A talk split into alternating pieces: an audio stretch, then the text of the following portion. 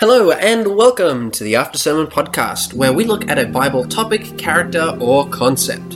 And today we're looking at the love of God in the Old Testament as we look at the sermon, Old God, New God, Mad God, True God.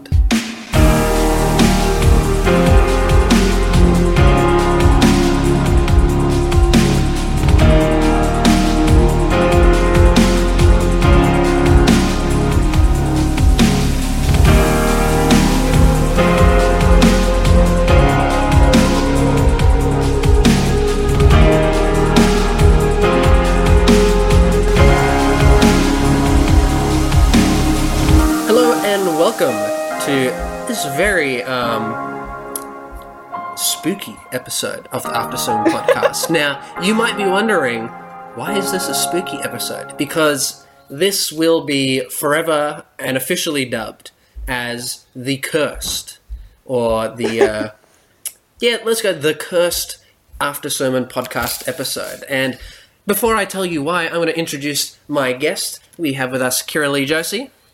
Hello. And, Kira, why is it that this episode is so frightening, so dreadful, so scary, yeah. So spooky? Why is this? Well, people always say, people ask, why do bad things happen to good people? That is true. And I think this may be the penultimate example. Nothing else can compare. In the fact that we have tried to record this podcast episode 2 times before. Yes. Not once, but twice. And now this has spanned multiple months as well. I believe the first time was in November, late November. Yeah, I believe so, yeah. Yep. The second time was last week. But what's happened is both times my phone just has not recorded. And so Christopher was able to record a beautiful one-sided conversation with himself that he obviously couldn't put up on the internet because that's just embarrassing. So hopefully 3rd time's the charm. Hopefully. And we've just never had these technical difficulties before. Like, we have had very early days when we were recording our first, second or third podcast, one of those, our audio space had just maxed out on what we were using to record about halfway through. So it recorded about half of our conversation, and then the last half was just us talking by ourselves in a room to no one. That's almost the saddest part, is the only difference between it being a podcast and just a sorry, sad conversation is one little recording device. That's it. That's so true. It's the wonders weird of technology. And I think I've mentioned this on the podcast before, but ASP has always been a podcast of humble beginnings and continues to be so. We don't have any official or fancy recording equipment. And the first few episodes were just me, like Jesse, Jai, Mitchell, Michael, just us sitting in some stools in my bedroom in a circle, all trying to lean in and talk into this little Zoom recording mic. Like, that was it. And if that Zoom recording mic was not there, it would just look so dumb. Just a weird conversation. It would just be a weird conversation that we're having in my bedroom, which usually I'd just be like, get out, everyone get out. This is not your space. This is mine. Give me privacy. But you put a recording device in there, like, everyone, come on in. Everyone, come on. Let's have a chat. Let's have a good old chat. So everyone listening, thank you, because you are the dividing line between us being a podcast and just me and Kira talking about nothing, really. Yeah, it's been really weird. Yeah, so thank you for joining us, and we hope that this podcast is well worth the wait. And I think it will be. I think this podcast is probably one of the most important topics that we're going to talk about, because it is a huge issue that a lot of people have when trying to both come into the Christian faith initially, but also many Christians have ongoing throughout their spiritual journey. And usually these are kind of questions that you'll wrestle with as you're developing your faith through teenagehood and young adulthood. But these questions also come around all through all sorts of different spiritual life stages. So it's really a really important topic to talk about, and that's why we have chosen to persist. After the second recording flopped, we were just like so done. We were like, let's just do it next week. Let's get it out of the way, because we wanted to be in a good headspace when we recorded this, because we know the topic is so important. And we wanted to get it out to you as soon as possible, because we've been sitting on it for so long now, just due to complications. So we think it's well worth the wait. We hope you guys are really blessed as we kind of dive into this topic a bit more. And with that said, we're also going to be trying out a new kind of style, a new format for the podcast, as opposed to whoever preached the sermon taking a group through kind of information he's found. Everyone involved in the podcast is going to kind of look at it from some different angles. They're going to look at the same topic, but search the Bible in different areas to find different perspectives and more richness and more depth from different aspects and different parts of the Bible. So we're going to try that out today. So Kira will be starting off for us, and then I'll be going afterwards, and we'll be having kind of a more of a conversational as opposed to kind of a more lesson kind of guided podcast. So we're also keen to know what you guys think. So let us know in any comments, send us a message, do whatever it is you want to do. And with that said, let's get into our quick recap.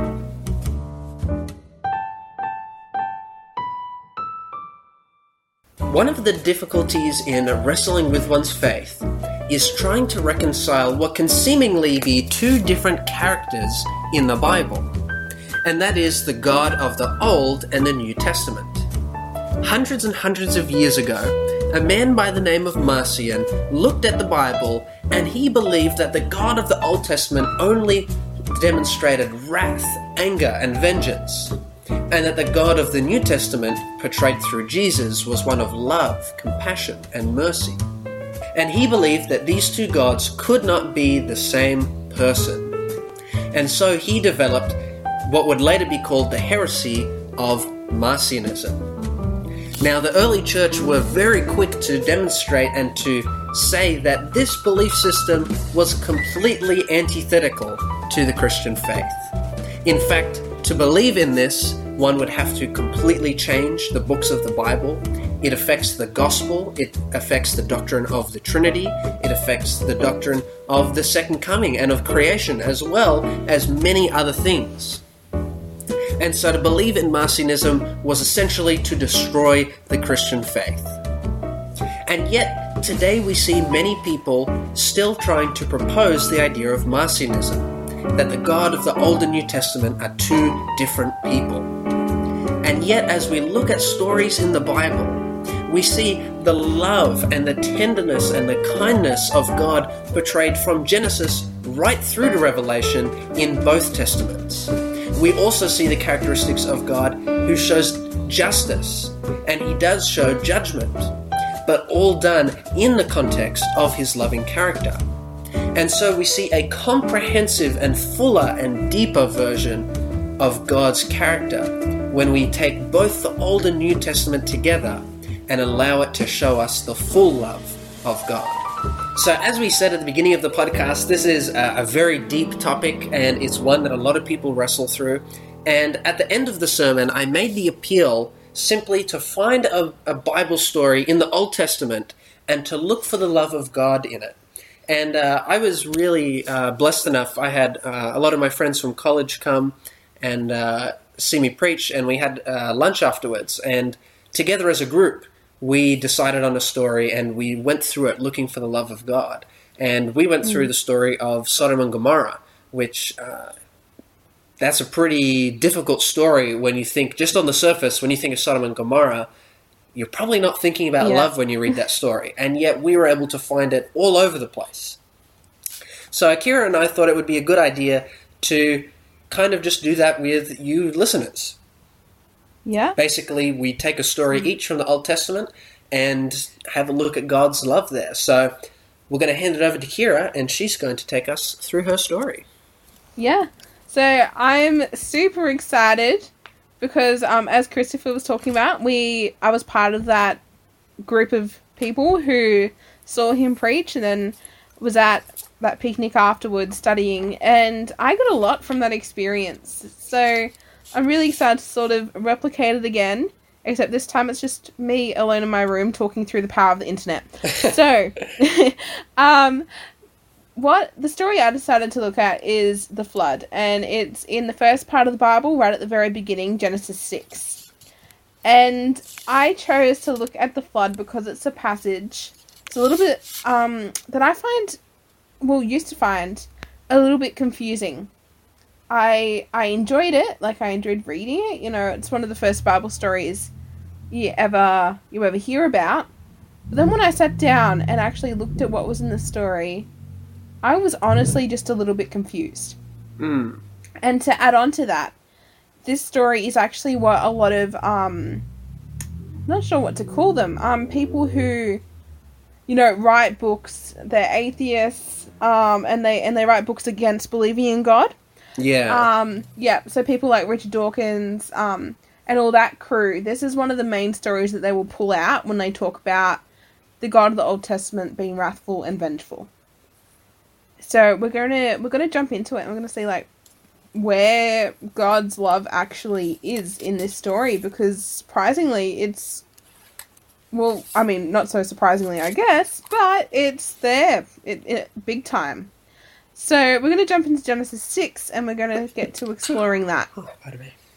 Oh, good. So the chapter opens with, and just saying that now there's a whole bunch more people on the earth, people are marrying, and God looks down, and he makes this pretty big statement in verse 3. Christopher, do you have your Bible up?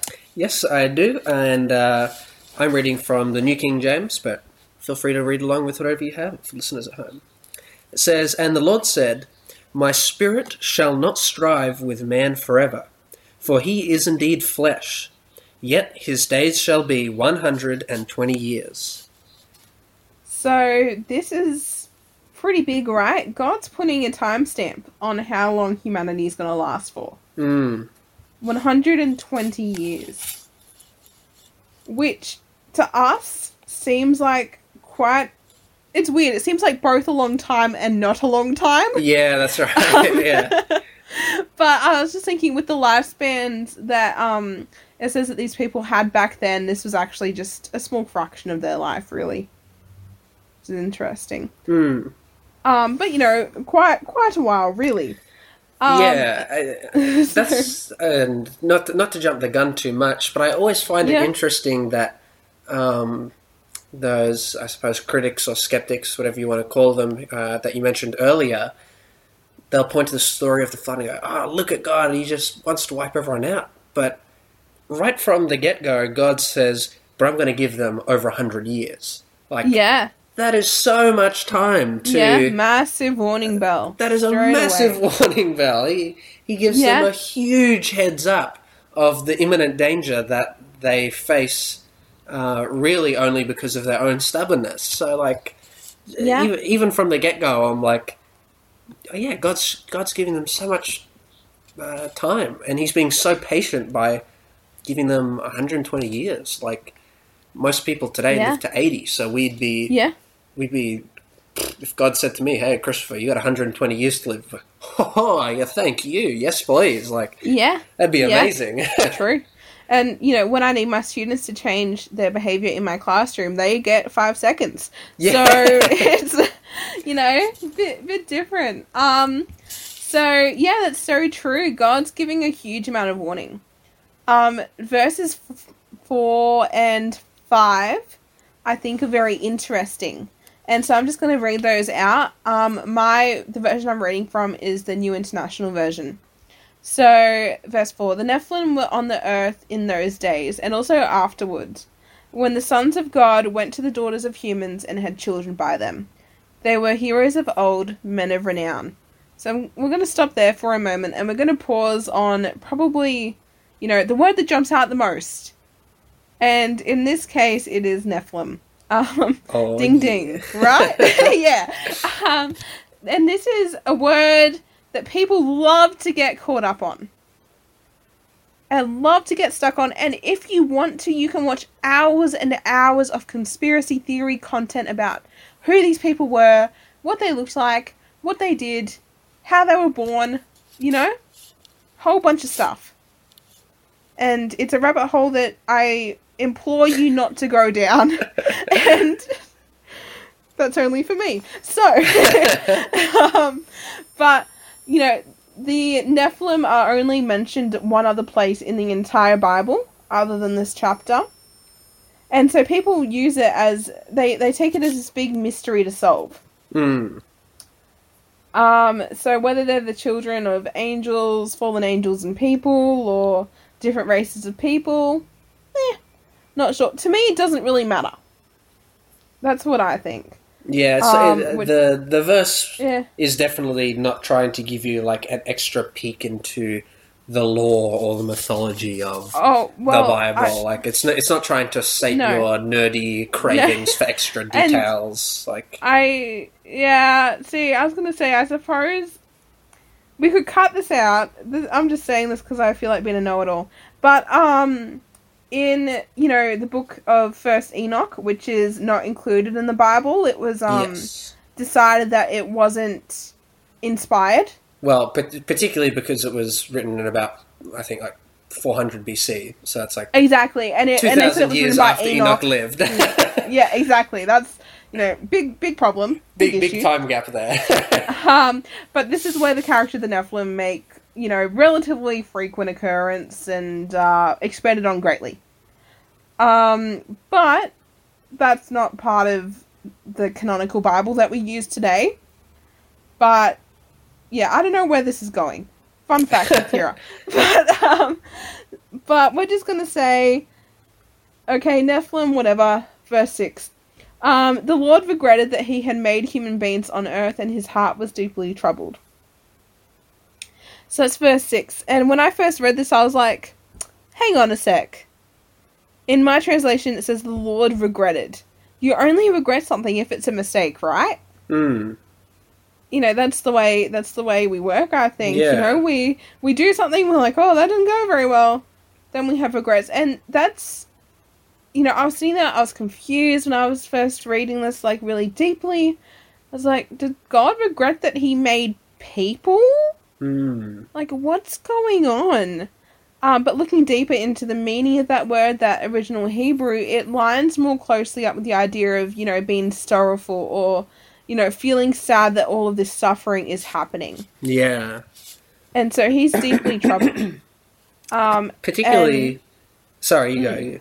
No, keep going. I was just going to say, particularly because we're in chapter 6 of the Bible. Yeah, like, it hasn't been going for that long. There's 10 generations gone, basically. Yeah, and in my Bible, it's 1, 2, 3, 4, 5, 6, 7. 7 pages in, and God's like, these people are the worst. Like, they are so what are evil. They doing? They are so evil. And in verse 5, it says, every intent of their thoughts of the heart was only evil continually. Oh, yeah. That is there's nothing so good. Bad. And, the point I forgot to make was with the Nephilim, and now I finally realized where I was going. All right, humanity has a sin problem. Yes. Like, this huge sin problem, and whether that's, you know, it's almost like this genetic issue at this point. It is so widespread through the people that not one person is doing that well. Like, until you find out later on, but, you know, everyone's been impacted by this. It boggles my mind that God had to essentially press the reset button so quickly on the world and humanity. But this is what confused me, because in Genesis 3, verse 15, we have the first of what's called a messianic prophecy. Yes. And in the Old Testament, when we talk about a messianic prophecy, that's a little prophecy, so something that's going to happen in the future. And they're making this comment, and in Genesis 3, verse 15, which, did you just pull the verse up, Christopher? Yep. It says, I will put enmity between you and the woman, the you there referring to the serpent, who is Satan. Yep. between your seed and her seed. He shall bruise your head, and you shall bruise his heel. Yeah. So that's like the first little bit in the Bible that points towards Jesus. The idea of the serpent representing sin and Satan being crushed by the man, right? Mm. And we've said that man is Jesus. And so in Genesis 3:15, when sin first comes into the world, God already has this rescue plan. Yeah. He already knows what's going to happen. And that's why I got so confused that God in Genesis 6 is seemingly like, okay, we're throwing the plane out the window. I'm done. Like, nah, Jesus, you all good. You stay home. Like, it's fine. Like, you know, that's what always really, really got me, I think. Mm. When I thought deeper about it, I guess as we talk about it some more, we will explore that concept, a little bit more. But I just found it really interesting. Yeah, I feel sorry for Adam and Eve because I think this is a bit more speculative than dogma, but and lots of people assume that they believe that Adam and Eve probably thought Cain and Abel were the promised Messiah, the seed that would come. And so Cain has a really good name. I forget what it means, but it has a really good meaning. And then Abel comes from the word hevel. And hevel means mist or smoke. And the author of Ecclesiastes uses the word hevel to describe what is translated in English as vanity. So he says, getting lots of wealth is vanity. It's like smoke. Who cares? It's nothing. And so, you know, you got Cain, who's got this awesome name, and then Abel's just, he's gone. Like, who cares? And then both of them die. And then Seth is called Seth because it means God has appointed another seed for me instead of Abel. Yeah. So, like, it's the idea that Adam and Eve probably thought that this Messiah was, like, going to be their kid, that the Messiah was right around the corner. Yeah. And you have the tragedy of Cain killing Abel, and then humans just keep proliferating more and more and more of them, and we just keep getting worse and worse and worse. So, like... There's no real, so sad. It's really hard to see any hope in this story at all. Yeah. Well, yeah, definitely so guess, in the lead up to the story of Noah. Yeah, and I guess the world's in this really dark place. And in verse 7, God's saying, I'm going to wipe from the face of the earth the human race, but also the animals, the birds, and the creatures that move along the ground. It's like, hang on, what did those guys do as well? Caught in the crossfire. Yeah, guilty by association, and it just, but then this little introductory bit finishes with probably one of my favourite verses in the Bible right now. Verse 8 just says, but Noah found favour in the eyes of the Lord. Mm. And another translation that I've looked at says Noah found grace. Yeah. Which I think is, the better translation, so we'll pick that one. Good exegeting. But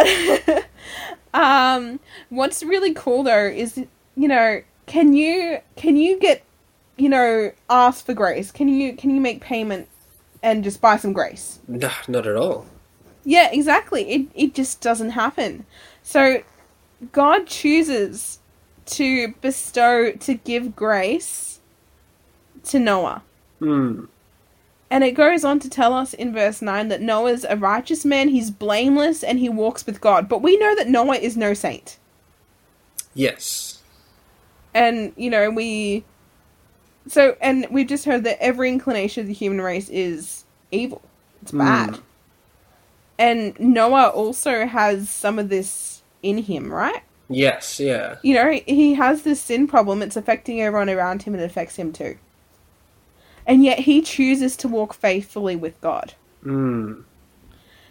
So it seems like he's a world where everyone else has chosen to abandon God, but Noah's still holding on. That's the way I interpreted it, right? Yeah, yeah. So God, and I'll just do the Kira paraphrase version for the next few verses. Great. God basically chats to Noah and he says, hey... Here's what's going to happen. I'm going to destroy this earth. So everyone's going to be gone. But the good news is, you know, it's going to start again. And we're going to have this covenant, you know, this promise. It's going to be all good. We're going to start again. And then tells him to build an ark. Now, just take a moment. Nobody has ever seen rain before. Nobody has seen, like, huge bodies of water, really. Like, it's very possible Noah's never even seen an ocean or anything, right? Yeah. Maybe he's seen a lake. I mean, they have to get water from somewhere. But still, right? So, and he's told, yep, it's going to flood. They do not have the word flood in their vocabulary. This is not an idea that was spread. And yet, this is what God tells Noah, and Noah's like, okay, we're going to build an ark. Man. And so he goes, and he builds this ark. Far out. And it's crazy. Like, he does everything just as God tells him, and it takes him years to build this ark. It takes him basically the entire time, right? All of this, how long did God say people had? Again? 120 years. Yeah. Takes him all this time, and all throughout this time, Noah is preaching and he's telling the people around him what is going to happen. Because, you know, people would have walked past and said, hey, Noah, still building that ark? Yep, still believe that a giant flood's going to come and wipe out the entire world? Yep. And so Noah probably dealt with that daily for 120 years. Being laughed at. You know, like, it wouldn't have been a good time for him at all. I tell you what, like, the Bible, from what I can see, doesn't really show God talking to Noah really in between that time. I wouldn't be surprised if maybe God did, but if we're going just strictly off the biblical record we have, God talks to Noah once to say, build the ark. And then when the ark is finished, God talks to Noah again and says, all right, time to load up the animals.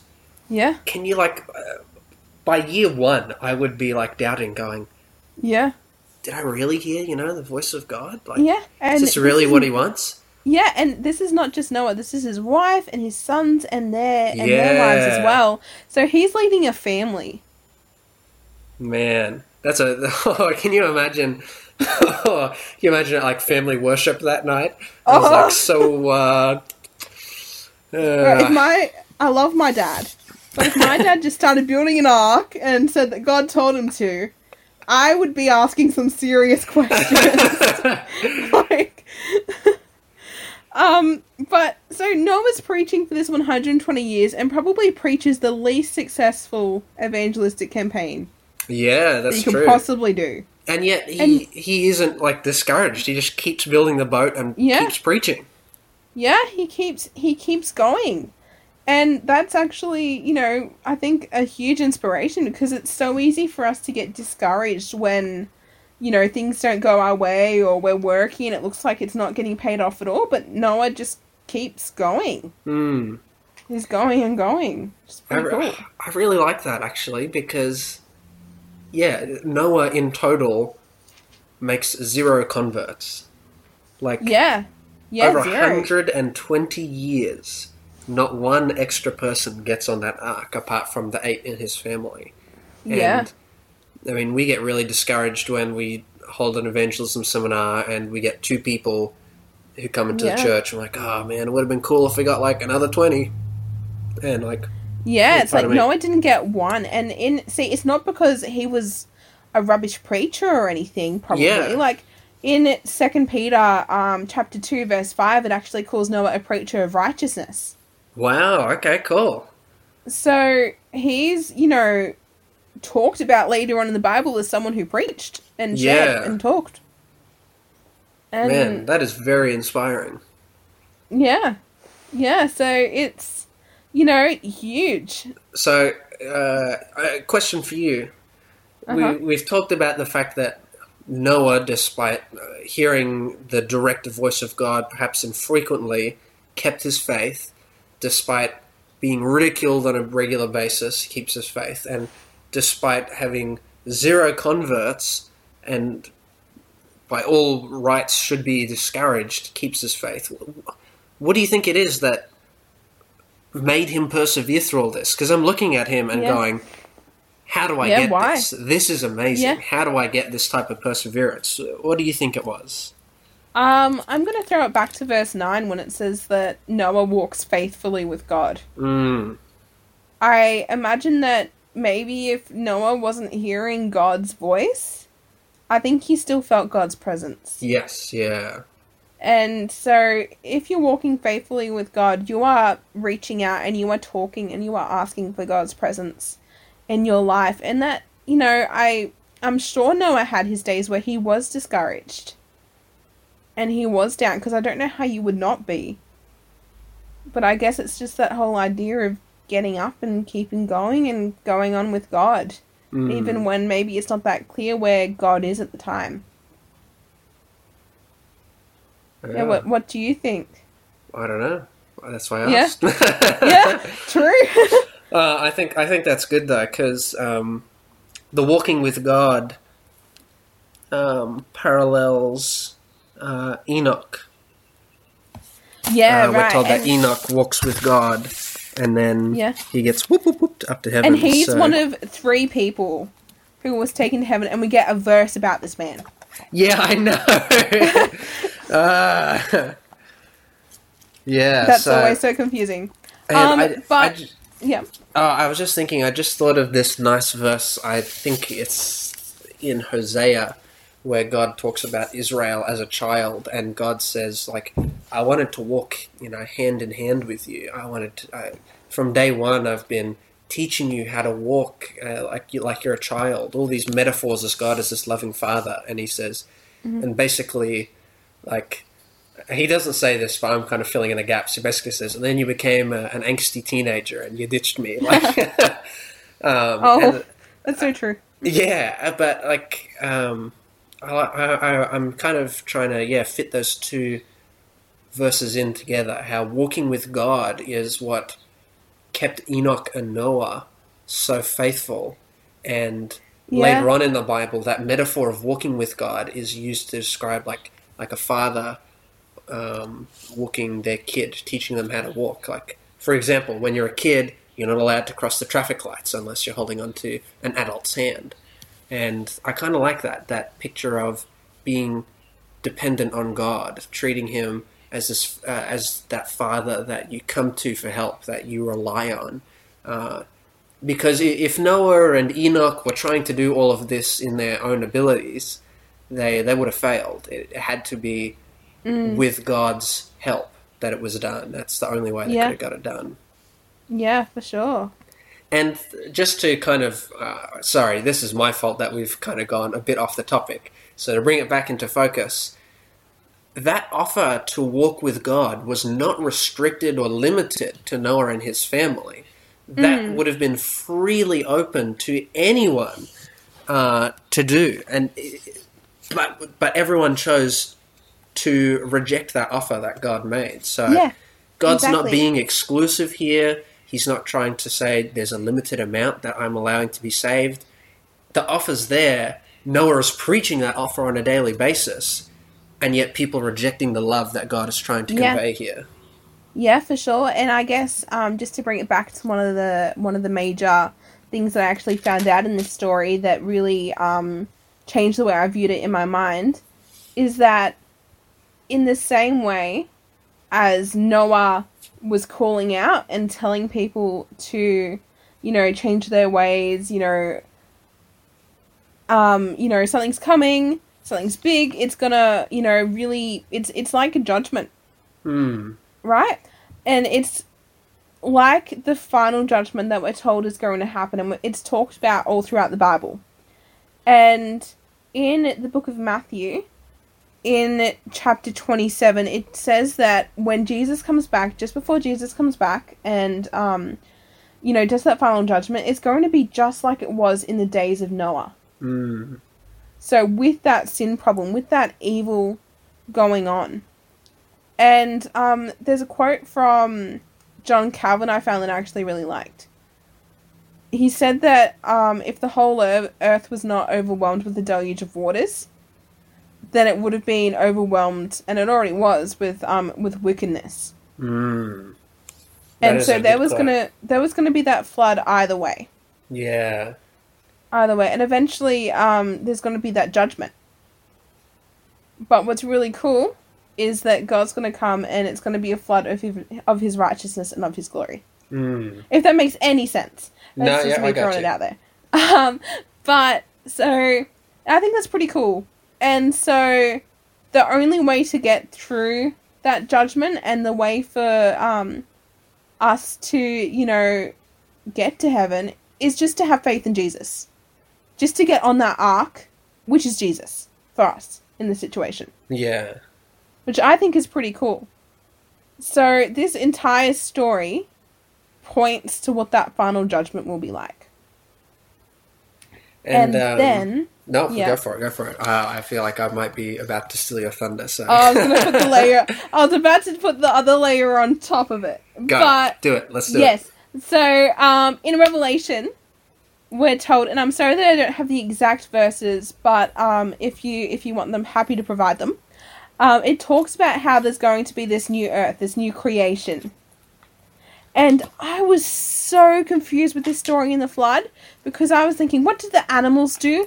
What did the plants do to get drowned? Like, what did all of these things deserve? But what's really cool is that God's saying here, I'm going to wipe from the face of the earth the human race.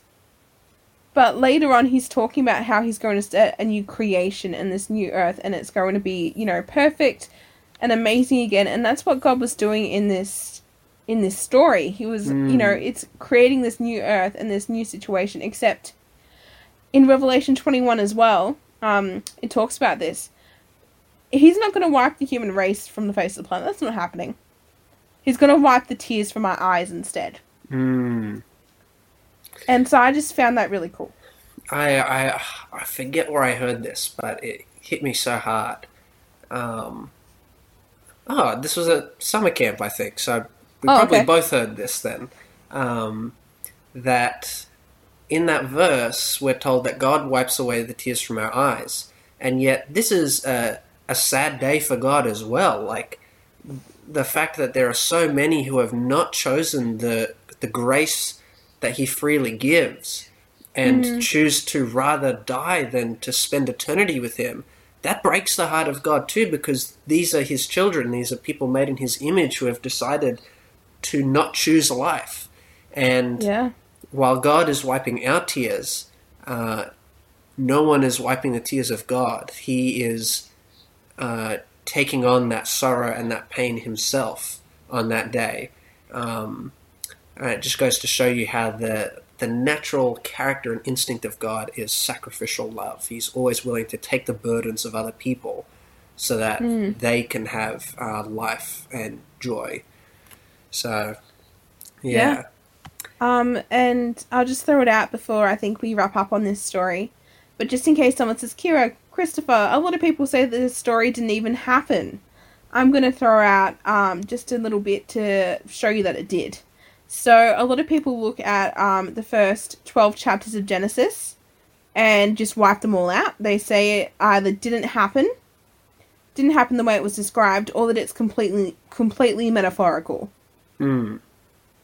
So, you know, they don't, a lot of people who take this point of view would say that Noah didn't even exist, or that maybe he did exist, but this didn't really happen. There wasn't an actual flood, or it didn't take over the whole world. But I would just like to point you to every culture on Earth. Mm. Every ancient culture has a flood story. Yeah. And so, you know, the Epic of Gilgamesh is out there as, you know, your Indus River Valley story. Egypt has their story. Every culture has a flood story. This event happened, and it was on a global level. It's going to put it out there. It really happened. There really was a man called Noah who walked faithfully with God. And, yeah, that's just what I wanted to throw out, just in case, you know, you could write this off as saying, no, but this didn't really happen. Mm. And I think you need it to be a literal historical event in order to have a precedent for the final judgment being a literal and historic event, as well as the recreation of the... So it talks about the earth being covered in water, and then from there God creates the earth. And then here in Genesis you have it again, the world is covered in water, and from there God recreates the earth. And the symbol of the ark of Jesus being the only way to avoid the final judgment and to find that grace and salvation that God offers. So even this story is pointing forward to the cross and to the love that Jesus shows as he dies for our sins there. Yeah, exactly. So I learned a huge amount from getting into this story, and so, you know, I hope all the listeners, maybe you took something new out of it, maybe you want to study more into the story. I think that's awesome, and that's really important to wrestle and to really dig into these stories. Awesome. All right. Well, listeners, guess what? That is just part one of our series of Old God, New God, Mad God, True God, because, guys, it's already 42 minutes. That is a regular podcast episode. You bet we're going to milk this. You bet it's going to be a two-parter. So, we'll do our... Oh, Kira, do you have any recommended readings for people if they want to learn more about this topic? Anything about the flood? Anything about God's love? Whatever it is. Oh, well, just having a quick think, I would recommend big time that you do what we talked about in the beginning, which is choosing a passage for yourself and hopefully studying into it with different people. And what's really cool is that we're... Mighty Warrior Ministries are more than happy to study through a passage or a story with you as well. I would also... Yeah, that's true. Yeah, just a subtle plug. I would also recommend that you get into it again, I think, reading the story over yourself to make sure that, you know, that you've really got it. You've got the point, it's making sense. Because we can tell you what we think is going on, all that we want, and what we've pulled out from it, but it's really important that you're not just taking our ideas, but that you're reading in there and really seeing what's there and pulling it out for yourself. Awesome. Yeah, what about you, Christopher? Anything you want to slide in there that you already knew about? Or? I don't have any recommended readings, but I do have a quick plug, and that is, at the moment... my younger brother Daniel is researching a sermon all about the flood and its parallels with the final judgment and with Jesus. So looking at what is usually called the type and antitype. So by the time this episode comes out, you'll have to wait a little bit. But if you're listening to this in the past, maybe that episode is already out. So I'll put a link in the description to that sermon when it comes out, as well as the podcast for it, because I'm sure that'll be a great discussion, and we can go even more in depth with this topic of the flood. So I'm going to share all this great... Daniel on. Yeah, he knows what's going on. Get all this good stuff about this very good story. So... look, thank you everyone for joining in and listening with us on this, the cursed episode of the After Sermon Podcast. Next week, we will be accompanied by some all-stars, one might call them. Because,